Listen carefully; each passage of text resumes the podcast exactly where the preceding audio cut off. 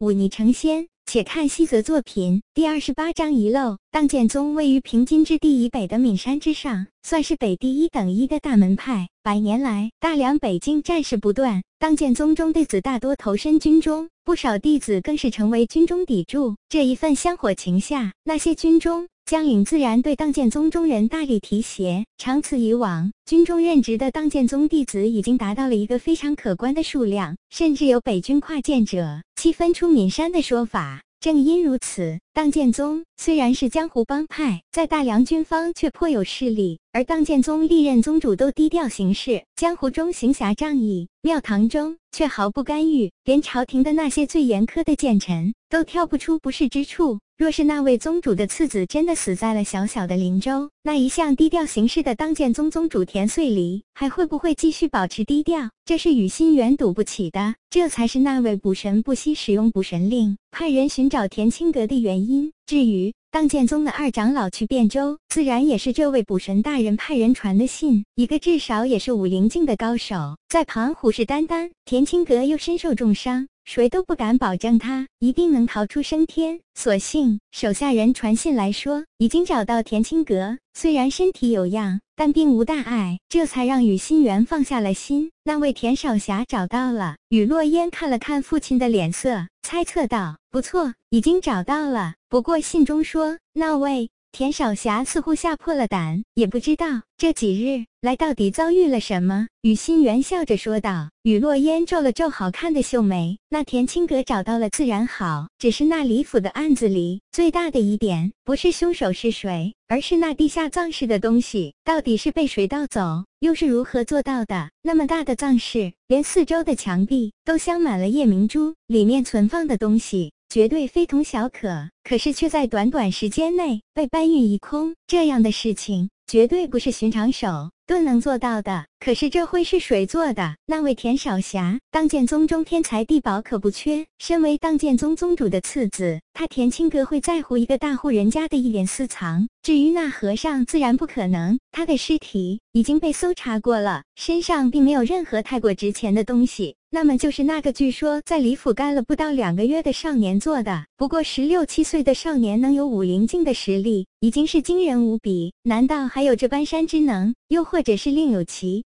人得了这渔翁之利，自己没查出来？雨落烟想起这案件中最大的疑点，竟没听到自己父亲说的话。所幸田少侠是安全了。当剑宗的二长老陈赫跟我有过几面之缘，他本在苏威一带，接到我书信后，立刻前往汴州，想来也不会再出什么幺蛾子了。父亲雨落烟突然抬起头来，问道：“现在距离李府案发已经有十日之久了，你说，如果那吴大志亦是武灵境高手，追杀一个身受重伤的田青阁，会浪费那么多的时间吗？”听到这话，雨心源悚然一惊。难道自己漏算了什么？会是哪里？难道那吴大志并不如自己所想的是一个高手？又或者他其实另有帮凶？想到这里，他突然觉得后背上一阵寒冷，竟是已经出了一身的冷汗。汴州府尹白净莲说起来，算是跟当剑宗有几分香火情。他当年去健康赶考之时，曾得。当时出自当剑宗的一位将军引荐，这才认识了当时的吏部侍郎，得他照拂，自己又委实有几分才干，方有今天的官位。只是俗话说，树挪死人挪活。他在这汴州做府尹已经有五年，这汴州并不算太过丰硕之地，能得到的游说本来就不是太多。还要孝敬那些上级们，自己能剩下的就寥寥无几了。于是这白净莲也开始寻思着去走动一下，看能不能换个位置。为官之人最懂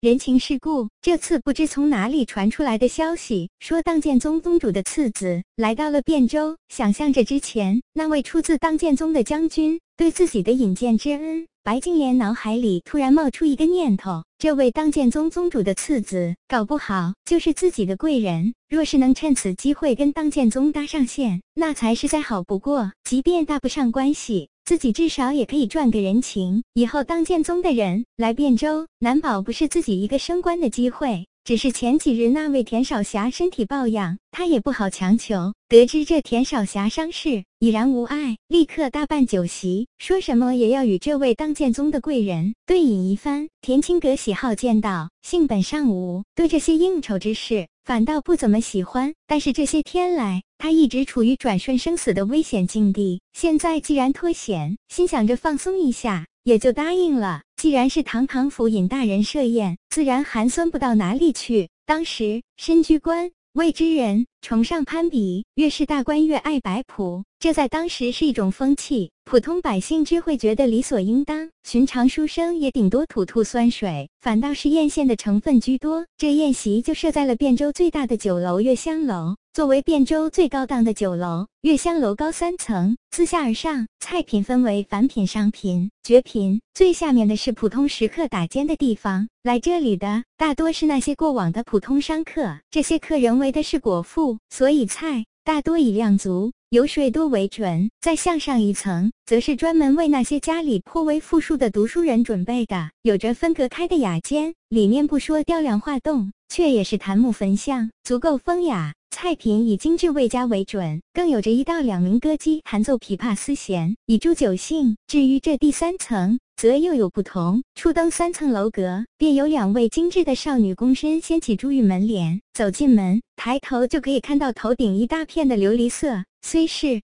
室内，却恍若室外一般宽阔。不设雅间，不摆隔断，大厅中央有一张硕大环形长桌，可坐二十余人；而在四角又各自有着几张小桌，可供四五人对饮。如此摆放，便如众星拱月。中间位置的尊贵彰显无疑。在中间正桌中间，则是一个宽阔的舞榭，上面通常有着几名花魁一类的妙人儿进行一演，或清喉韵雅，或起舞翩跹。阳光透过琉璃瓦照射下来，更添一抹出不沉之色，美若天仙。如此美轮美奂之地，再加上仪态唯美诱人的女子，当真是天下轻浮独享之所。